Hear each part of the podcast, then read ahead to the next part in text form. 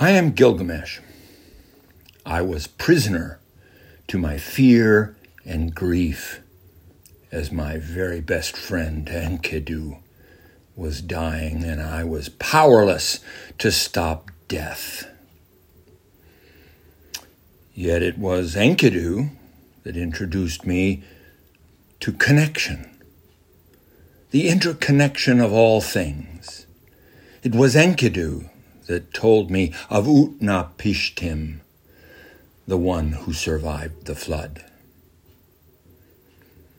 Ah, the movie Avatar explains this awareness. But it's exciting.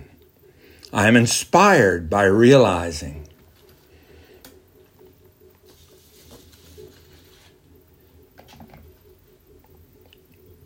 It's exciting and I am inspired by realizing personal significance to the future of the world. My quest has influenced generations. Energized and impassioned by Enkidu, I sought Utnapishtim.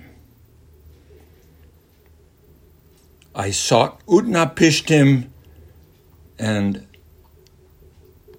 the desire to learn the key to eternal life. The magnificent gift of inspired vision.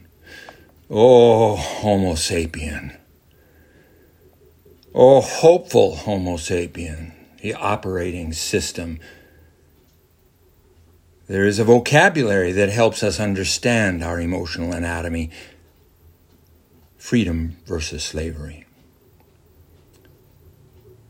Grief owned me and compelled my search for eternal life, which I found through Utnapishtim, the one who survived the flood.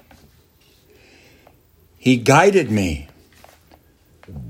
He guided me to fruit from the tree of life which enlivened my awareness to realize that eternal life is right now. This is the design of the organism, intentionally impressing you to recognize the intelligent design of the organism.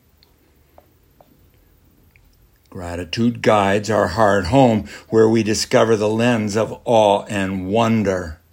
Wow is acknowledging the experience.